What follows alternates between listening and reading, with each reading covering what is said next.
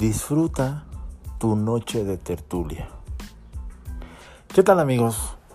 Muy buenas tardes, buenos días, buenas noches, dependiendo la hora que me escuches.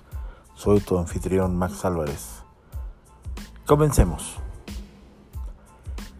Generalmente cuando nos invitan a una reunión, eh, un evento social, la mayoría de nosotros pues nos arreglamos, nos preparamos, buscando disfrutar precisamente esa reunión, esa plática con amigos eh, de antaño, amigos que vimos hace poco, que no hemos visto, qué sé yo, ¿no?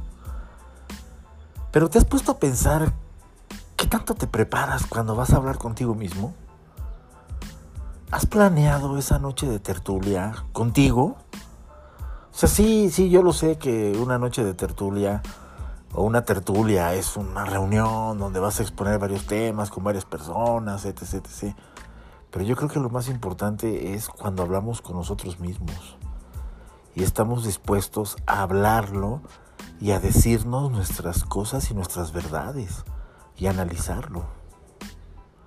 Yo te lo he comentado en muchas otras ocasiones. ¿Qué pasa con esos demonios que viven debajo de nuestra cama y que en las madrugadas cuando nos ataca el insomnio se hacen presentes y, nos quitan el sueño? Pero ¿por qué no disfrutar de ese tipo de situaciones, de ese tipo de eventos? Si eres una persona creativa, créeme de verdad que esas noches de tertulia, donde no hay nadie que te esté molestando, pueden surgir ideas geniales. La mayoría de los creativos sus ideas las llegan a desarrollar en ese tipo de momentos. ¿Tienes un problema que te agobia? ¿Ya lo platicaste en esa noche de tertulia? ¿Contigo mismo? ¿Ya lo enfrentaste?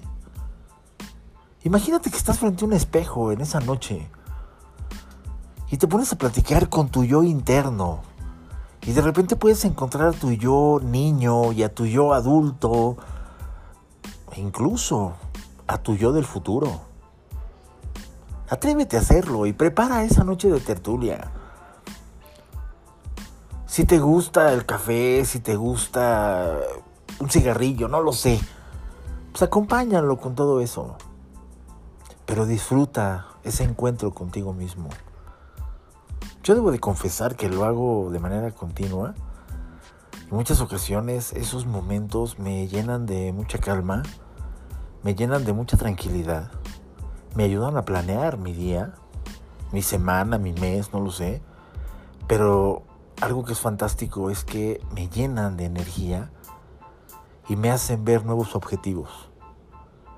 Cuando no hay nada, absolutamente nada que me pueda interrumpir. Incluso junto a mi cama, generalmente tengo una libreta donde llego a hacer anotaciones y no es nada extraño que esas anotaciones surjan en la madrugada. Olvidándome de muchos otros elementos, me olvido incluso del celular. Simplemente disfruto ese pequeño momento, que se puede hacer largo, obviamente, pero es una tranquilidad impresionante. ¿Cuántos problemas podemos resolver? ¿Cuántas ideas pueden surgir? en esa noche de tertulia. Sin necesidad de que existan muchos otros actores. Contigo es suficiente. Invita a tu yo niño, invita a tu yo adulto, invita a tu yo del pasado, invita a tu yo del futuro. Y entre todos ustedes, créeme que van a hacer todo un escándalo. No estoy hablando de locuras. Pero si se vale, recuerda que el mundo es una locura y tenemos que aprender a disfrutarla. Que caiga la noche y que no nos agobie. Los problemas siempre van a estar, desafortunadamente. O afortunadamente porque gracias a ellos es que damos soluciones. Y las soluciones tienen que ser creativas. Y la mayor creatividad, créeme de verdad, que surge en las noches. Muchas personas incluso han comentado que el mejor momento para ser creativo es por las noches. Los grandes artistas trabajan en las noches, en las madrugadas. ¿Quieres estudiar un tema? Bien te dicen, trabájalo en las noches, en la madrugada. El día tiene 24 horas. y muchas ocasiones las horas de la madrugada son las más valiosas. Atrévete a hacerlo. Atrévete a hacerlo. Haz anotaciones. Vive ese momento. Y platícame cómo te sientes y cómo te fue. Hasta aquí mi comentario del día de hoy. Espero que te haya servido, que te genere una reflexión.